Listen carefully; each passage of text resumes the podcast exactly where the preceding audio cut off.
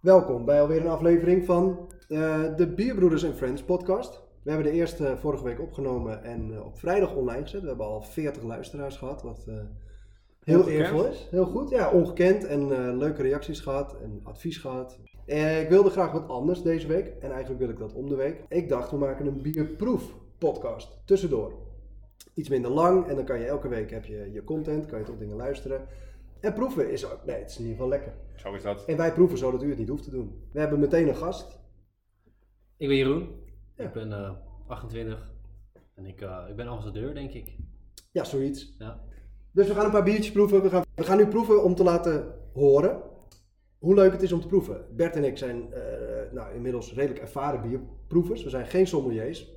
Maar de grove lijnen van proeven kennen we. En dat vinden we ook heel leuk om te doen. Dus regelmatig proeven wij een aantal biertjes.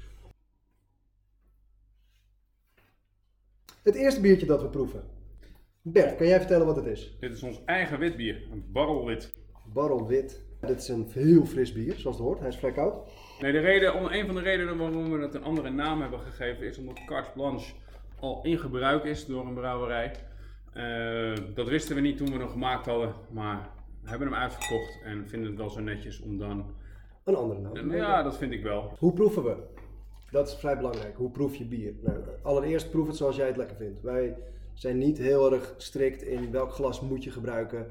Eh, Moet je het op een bepaalde manier in je mond met zuurstof en slurpen? Hoeft allemaal niet per se. Het kan allemaal. Je hebt er beschrijvingen van. Wij hebben nu een beschrijving erbij liggen. Eh, gebruik het als een leidraad, zou ik willen zeggen. Hebben wij ook altijd gedaan. Want je hebt je eigen smaak en je wil het op je eigen manier proeven. En als je het een beetje leuk wil houden, doe je het losjes. Nou, wat ik wel altijd doe is ruiken. En ik heb onlangs geleerd dat je dat met korte snuifjes moet je ruiken, want eh, dat is beter. Nou, dat doen we dan. Nou, laten we gaan snuiven. Gaan we zo? Nee, korte snuifjes. Lange, dat staat hier, nou, dat kunnen we dan meteen uitleggen. Een lange snuif. Een lange snuif zor- zorgt voor een droge neus en verlaagt je reukvermogen. Maar moet dus... Nee, wat ruik je in dit wit bier? Nou, Je ruikt al wat banaan, want er zit tarwe in. En het is met een eh weizengist. Kijk, een beetje Ja. sinaasappel. Sinaasappel, citroen. Beetje zoetig. Je ruikt, je doet een paar korte snuifjes en dan heb je voor jezelf, stel je vast of je het lekker vindt ruiken. Allereerst, dat is heel belangrijk. Sommige bieren ruiken muf. Of zoals ze zeggen naar hooi, de, de zure bieren. Ruiken vaak naar hooi of naar schuur. Geeft toch een hele verkeerde indruk. Ja, Dus maar, dat, maar dat is wel zo. Dus dat is eh, iets wat je dan leert. Maar deze bier, dit soort bieren, wit bier moet gewoon fris ruiken. En geen rare Als je een IPA neemt, dan normaal. Dat ruikt heel, heel fris. bloemig. En bloemig inderdaad. En eh naar fruit. Als je dat dan gaat drinken, dan heb je een, eh, ineens een bak bitterheid in je mond. Ja. Dat is niet wat je associeert met geen wat je ruikt. Daarvoor, dat is wel heel grappig. Dus dat is het eerste, is ruiken, aroma. Aroma noemen we dat. Dat, dat je het aroma binnen snuift. Met korte snuifjes. Dan het uiterlijk. Heel belangrijk bij een bier. Een wit bier mag natuurlijk niet donker van kleur zijn. Moet troebel zijn. Eh moet eigenlijk een mooie witte kraag hebben. Die is inmiddels een beetje weggetrokken omdat we hem al ingeschonken hadden. Waarvoor moet die troebel zijn? Nee, omdat er heel veel tarwe in zit. Wit bier komt van Weizen. Eh, heel vaak verward Weizen met wit bier. Wit bier is wel een tarwebier, dus een Weizen eh, soort. Maar het betekent sowieso dat er heel veel tarwe in zit. Ja. En de tarwe zorgt voor, dat het troebel wordt. eh, dat je een vleugje zuurigheid erin krijgt. In deze valt het reuze mee. Maar van oorsprong, zeker de donkelweizens die op de markt zijn, daar heb je altijd een vleugje zuurigheid van de tarwe. Nou, die is hier redelijk beperkt gebleven omdat we de sinaasappelschillen, jij verklapte het al, en eh citroenschillen aan toe hebben gevoegd. En die halen de zuurigheid er een beetje uit. Maar deze ziet er gewoon prima uit voor een witbier. Zoals je hem verwacht, zoals hij hoort te zijn. Dan kijk je naar. En daarna komt de smaak pas. Dan ga je proeven. Nou ja, eh, wederom doe het zoals jij het wilt. Zoals je het prettig vindt.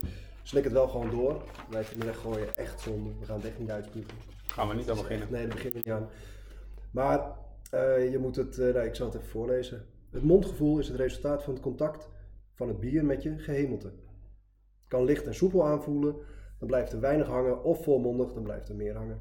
En dan heb je de basissmaken zoet, zuur, bitter en zout. Die kan je omschrijven. En dan heb je allerlei smaakomschrijvingen die je heel vaak tegenkomt. Eh, bloemig, fruitig, eh, zoet. Nou, die had ik net al karamelachtig, gebrand, kruidig, koffie, broodachtig, nootachtig. Citrus. Je hoort citrus heel vaak, bloemig hebben we net gezegd. Som- Ja, je kan van alles. En tegenwoordig heb je de barrel-aged, barley wines, barrel-aged. Imperial stouts die smaken deels naar de whisky, waar ze, eh, vaak de whiskyvaten waar ze op hebben gelegen. Dan kan je dus ook, wat je daarin treft, wat is het, ik ken die termen minder goed, maar jodium, teer, eh, Koffie. koffie ook weer, vanille vaak, eh, dat soort dingen. Dus dat, je proeft het en dan proef je de smaken. Eh, bij een wit bier is dat niet spectaculair. Het springt niet je mond in. Het is niet zoals een eh, double of imperial IPA of iets. Deze smaakt gewoon zoals het moet smaken. Citrus, fris. Fris, makkelijk drinkbaar. Wit bier, heerlijk. En hij is eh, 6,3%. En wat heel belangrijk te vertellen is, wij proeven bieren die te koop zijn in de winkel, de Bierbroeders en Friends. Want ja, we, we moeten ja, de- winkel er gewoon bij betrekken. Vinden we gewoon leuk. Dus we staan ook weer in de winkel, de Bierbroeders en Friends. En eh, we proeven de bieren die hier verkrijgbaar zijn, zodat als wij ze uitleggen en we laten weten wat wij proeven, dan kan je naar de winkel komen, kan je naar vragen. Als het uitverkocht is, is het pech. Maar dan neem gewoon een ander bier mee. Zo simpel is het. Want we hebben zat. Oeh. We moeten ons glazen leeg drinken, want we moeten naar het volgende bier. Die van Ja. mij is wel bijna op. Oh ja, Jeroen, wilde jij nog wat toevoegen aan, eh, aan het wit bier? Ik vind hem heel lekker. Ik, ik ben niet zo'n ervaren proever als jullie, maar eh, Maar soms is dat meer dan genoeg, hè? Ja, ik lekker. er Kijk, bier, van. dat is wel een, een goede. Dat is eigenlijk wel goed dat je dat zegt. Je hebt de proeverijen die wij heel veel doen, Bert en ik, en we geven ze ook vanuit de winkel, vanuit de bierbroeders, vanuit onze eigen brouwerij, maar ook vanuit de winkel met de andere bieren. Eh, dan ga je heel diep in op de smaak, hoe is het ontstaan, welke moutsoort zit erin, wat Bert net vroeg over, weet je, hoe, kom- hoe wordt die zuurig of hoe wordt die troebel. Daar ga je dan heel erg over nadenken. Eh, maar de basis van bier maken is dat je een lekker bier maakt. Ja. Dus dat de klant uiteindelijk proeft en zegt, ik vind het gewoon lekker. Ik geef dit op untapped, want dat is tegenwoordig natuurlijk het ding, een eh, 3,75 van de 5 of een 4 van de 5. Dat is waarvoor je het doet. En de sommelier, eh, die hoef je niet te bereiken, want die wil alleen het allerbeste van het beste. Maar mensen die vaker bier drinken, meer eh, te maken krijgen met speciaal bieren en gaan zoeken op de markt. Voor hun is het wel leuk om het naast elkaar te zetten. Of het kan leuk zijn. En als je dan nog niet verder komt dan lekker, eh, Oké. is dat ook niet erg. Is het alsnog leuk om vier bieren naast elkaar te proeven, omdat het gewoon gezellig is. En je gaat er iets dieper op in dan alleen maar naar binnen hachelen. Wat ook heel leuk is, maar In het begin ga je naar binnen hachelen en daarna Ja. neem je meer de tijd om wat te proeven en om. Want je, die eerste drie biertjes zijn lekker, maar die zijn vaak wat frisser. Je begint ook Ja. altijd met de, de laag eh, alcoholische bieren Ja. om het op te bouwen. Ja. En daarna ga je door naar de zware, eh, zwaardere bieren. ja, en de spectaculaire smaak. Ja, je- en dat moet je echt gaan proberen te ervaren. Maar dat zul je zeker wel ervaren, Jeroen, want we hebben er natuurlijk een paar mooie bieren uitgekozen.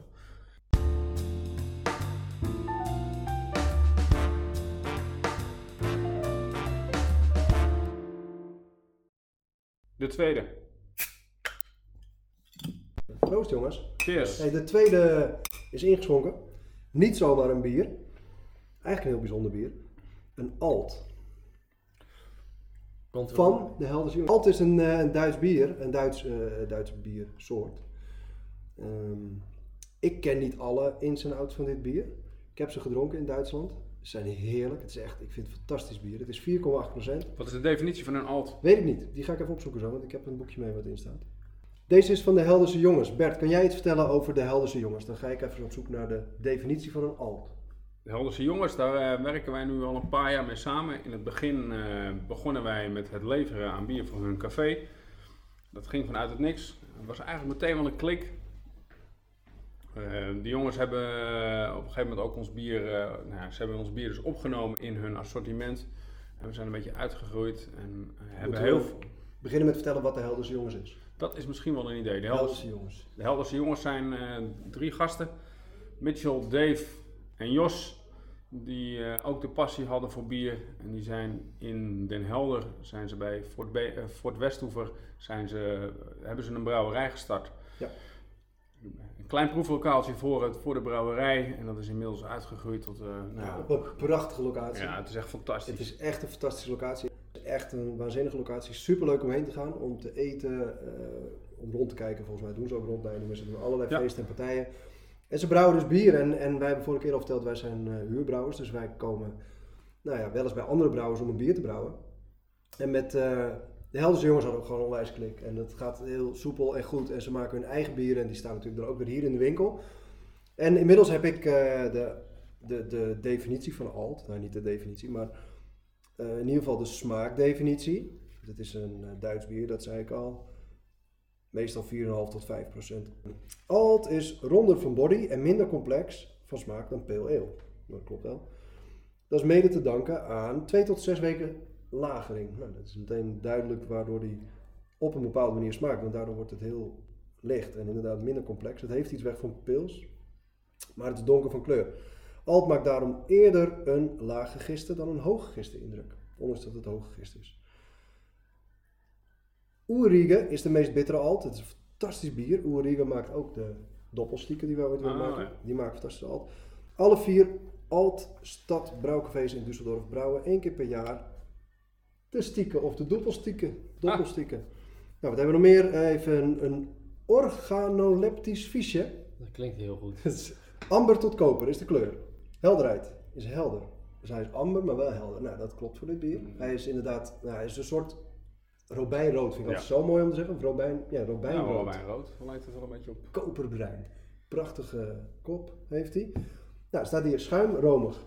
Klopt ook. Het is helemaal romig schuim. Schuimstabiliteit blijvend laag. Klopt ook. Geur neutraal, hoppig, zoetig, karamel-moutig. Ik vind de zoetig niet helemaal aan de orde bij deze. Nee, de geur hoppig zoetig. Nou, dat ken ik niet. Ja, dit komt uit een boekje Biertype Gids. Ik lees het gewoon voor. Is dat je bierbijbel? Of? Nee, helemaal niet. Ik heb gewoon even snel gekeken tussen mijn bierboeken. eh, om te kijken wat ik tijdens proeven zou kunnen gebruiken. Ik heb een heleboel bierboeken. Ja. En dit was eentje van, ik dacht, biertype gids, daar staat in ieder geval iets. Ik heb me wel een beetje voorbereid. Eh basissmaak bitter en zoetig. Dat klopt wel. Hij is bitter. Hij is zeker bitter. Ja, Hij is ook een mooi beetje zoetig. Hij is heel lekker. Body dun tot medium klopt. Droog. Nou, daar ben ik helemaal fan van. Doet me ook meteen denken, niet aan seizoen qua smaak, maar wel qua, bit, qua eh, droogheid. Zeker weten. Soms metaalachtig, bitter, eh, nasmaak bitter, zwak karamel en droog. Nee, volgens mij hebben de Helderse jongens eh De plank niet zo'n beetje tot, tot 100% de biertype gids ehm, Definitie. definitie gewoon, ja, daar voldoen ze gewoon aan Ja. deze alt. Ik ben alleen niet helemaal eens met het zoete, want ik vind hem niet zoet. Maar Nee. dat is mijn... eh, Maar dat is altijd een verschil van smaak en ik weet ook waardoor die komt. Bert die houdt van enorm zoete bieren. Hoe zoeter hoe beter. Barley wine, imperial stout, quadruple. En het liefst eh, barrel aged als het maar zoet is. Ja. En daardoor is een bier niet snel zoet genoeg. Voor jou. Maar toch, logisch is. als ik er even snel aan snuif, dan ruik ik Kort wel een snuif. soort van karamelgeurtje. Karamel zit er zeker in. Ja, het is prachtig. ja, ik snap wel wat je wilt. Dit is echt het bier in, in Duitsland doen ze dat in van die prachtige glazen. Helemaal, ja, ik, ik maak een gebaar voor een glas. Recht toelopend glas is het. Ja, het is, zoek het eens op, alt glas. Het is echt, als je dat... In Duitsland, ieder café heeft zijn eigen bier, vaak alt. En leuk is om te melden, ik noemde net even tussen neus en lippen door Antapt. Begin je met proeven. Ik deed dat op pen, gewoon met pen en papier. Dat weet jij nog wel. Ja. Ik had van die blokjes en die waren dus echt specifiek. Dat heette My Beer Pad. En daar ging ik dan alles opschrijven. Maar ja, de iemand die het 500... Nee, nee, nee, ik, ik las het. Maar ja, na 500 bieren opschrijven met pen en papier. Nee, ik, ik deed het met pen en papier. Dat vond ik hartstikke leuk. Dat is echt heel veel opschrijven. Ging, ik ging heel goed nadenken over wat ik eh, proefde, wat ik eh, rook. Dus de aroma's die ik eh, meekreeg. En het opschrijven was een soort extra dimensie in het proeven. Dat is hartstikke leuk. Later heb ik dat gewoon gedaan in eh, schriften met eh, streepjes. Want die bierpads raakten op. Maar uiteindelijk stopt dat en dan is Antapt. Ik weet dat heel veel bierbrouwers er echt een hekel aan hebben. Maar voor een bierproever, een consument, is het heerlijk. Want je eh, houdt bij wat je gedronken hebt. En wat je lekker vond en wat je niet lekker vond. En heel veel wordt gerate of wordt op Antapt ongeveer 3,5 of 3,75 van de 5. Want bijna niemand gaat zeggen, dit vind ik een 1. Dat is een super slecht bier. Of ik vind dat een 5. Maar juist die ene die je als 5 hebt gerate, of als een 1 of als een 2, met een goede reden, dat betekent dat jij dat bier niet lekker vond. Of je het nou kwalitatief goed vond of eh, alleen niet goed vond, eh, vond smaken, dat kan. Maar dat is wel voor de volgende keer dat je in de winkel bent, in een winkel, maar het liefst hier in de and Friends, dat je hem erbij kan pakken en kan denken, oh die Rochefort 10, wat vond ik daar ook weer van? Oh ja, ik heb hem een 5 gegeven. Dan koop je wel heel veilig je bier, want je weet dat je hem heel lekker vond. Ja, dan moet je wel bedenken dat er heel veel brouwers zijn die een naam of een stijl geven die niet helemaal overeenkomt met de, de definitie die wij eraan zouden geven. Klopt. Of die iemand anders eraan geeft. Eh, ik heb hier in de winkel een barley wine van onze eigen eh, mooie lijn, de Bierbroeders. Die is pikzwart. En ik heb een eh, barley wine van een andere brouwer en die is gewoon, eh, daar kun je doorheen kijken. Mhm.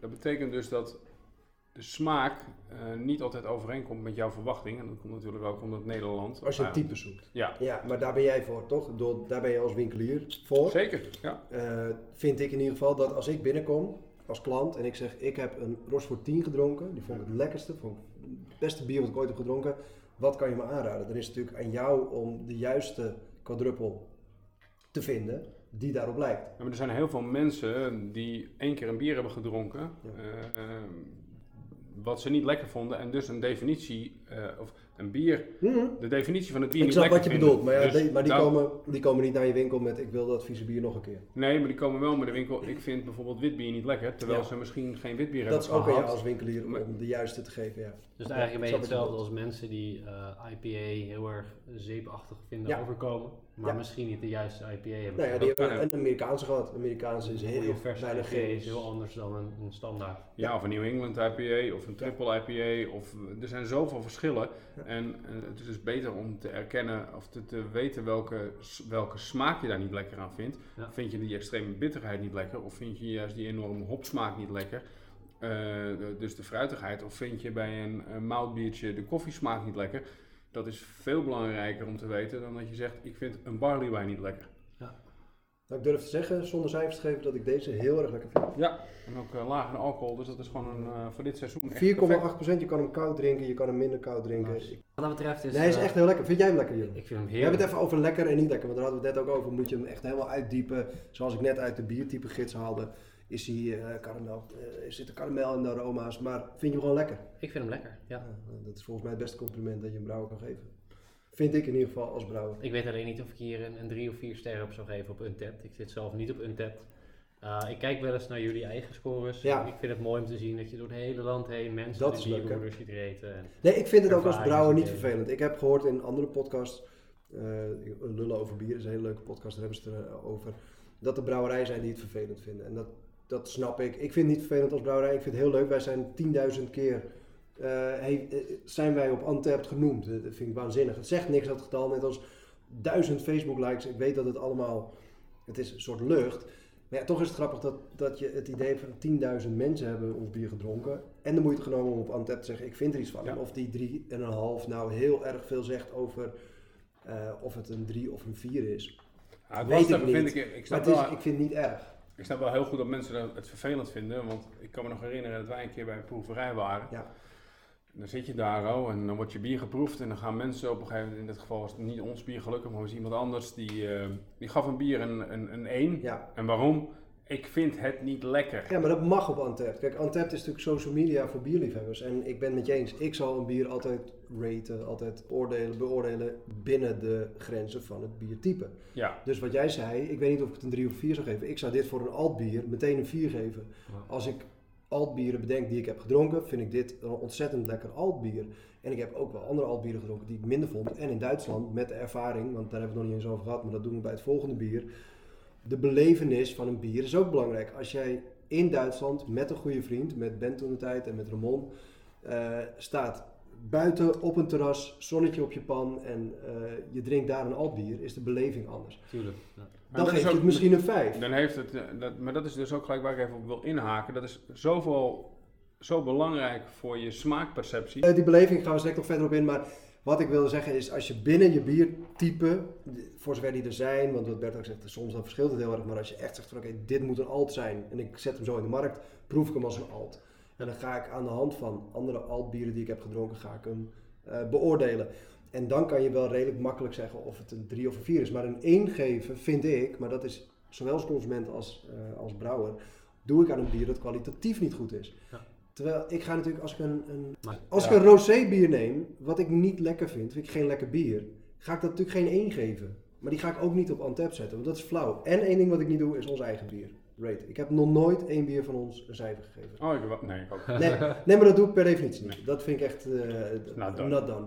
Maar verder moet je gewoon een bier nemen wat je lekker vindt, of waarvan je het type lekker vindt. En daarvan moet je gaan kijken, vind ik hem kwalitatief goed.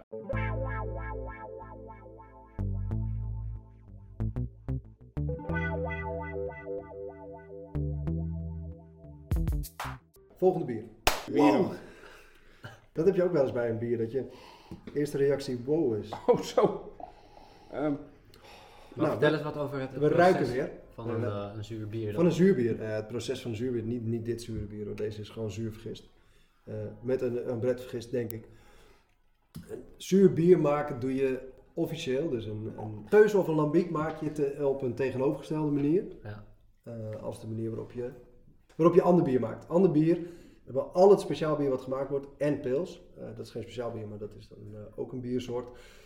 Wordt gemaakt onder hygiënische omstandigheden. Ja. Schoonmaken, schoonmaken, hygiëne, hygiëne. Alles zo schoon mogelijk. Waarom? Er mag nooit een bacterie inkomen die het niet in wil. Ja. Je wil niet dat een eh, schimmel uit de lucht, of een bacterie uit de lucht in je bier komt. Waarom niet? Die maakt je bier zuur, per Ja. definitie. Ja. Want je hebt specifieke giststrengen, gistsoorten, die het bier niet zuur maken. Oh, die het bier niet zuur maken, maar wel alcohol en smaak geven.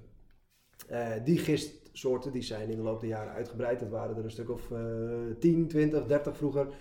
Zijn er nu misschien wel 100. Ik denk dat wij uit 100 gistsoorten kunnen kiezen. En die hebben allemaal hun eigen eh, smaak en aroma kenmerken. Deze gist die maakt een bier peperig, of die maakt een bier bloemig, of die is juist heel neutraal. Wat- Wat je met die eh, alt hebt die we net hadden, dat het heel neutraal is.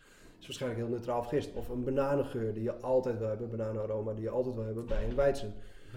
Zuurbier maak je op een tegenovergestelde manier. Niet onhygiënisch, dat zou een beetje va- vaag klinken. Maar op het moment dat je hem gaat laten vergisten, leg je hem gewoon op de vloer. Letterlijk op de vloer van een schuur. Dat was ooit de manier, ik weet niet hoe ze het nu exact doen. Maar paardenstal of zo, toch? paardenstal. En dan leg je hem op de vloer van de schuur. En daar komen de gisten bij, uit de lucht. Die vergisten het bier, geven niet heel veel alcohol. Vergisten ook niet snel, maar geven die zure smaak eraan. En. Wat je tegenwoordig hebt, dat is heel belangrijk. Dat is een belangrijke vraag weer van jou, Jeroen. Je bent een, een goede toevoeging nu al aan de podcast. Vind ik. Wat er nu gebeurt, dat weet ik niet voor deze. Daar ga ik vanuit. Is een gistsoort die je wel onder hygiënische omstandigheden gebruikt. En op dezelfde snelle manier, want zuurbier maken kost heel veel tijd. Eh, een giststreng die je gewoon in een pakje koopt, waar een heleboel gist in zit. Die heet Bret. En dat is gewoon een gist die gebruik je op dezelfde manier als alle andere gisten. Die gooi je bij het bier nadat het gekookt is. Dus als het bord is geworden en afgekoeld is. En die vergist met een zuurtje.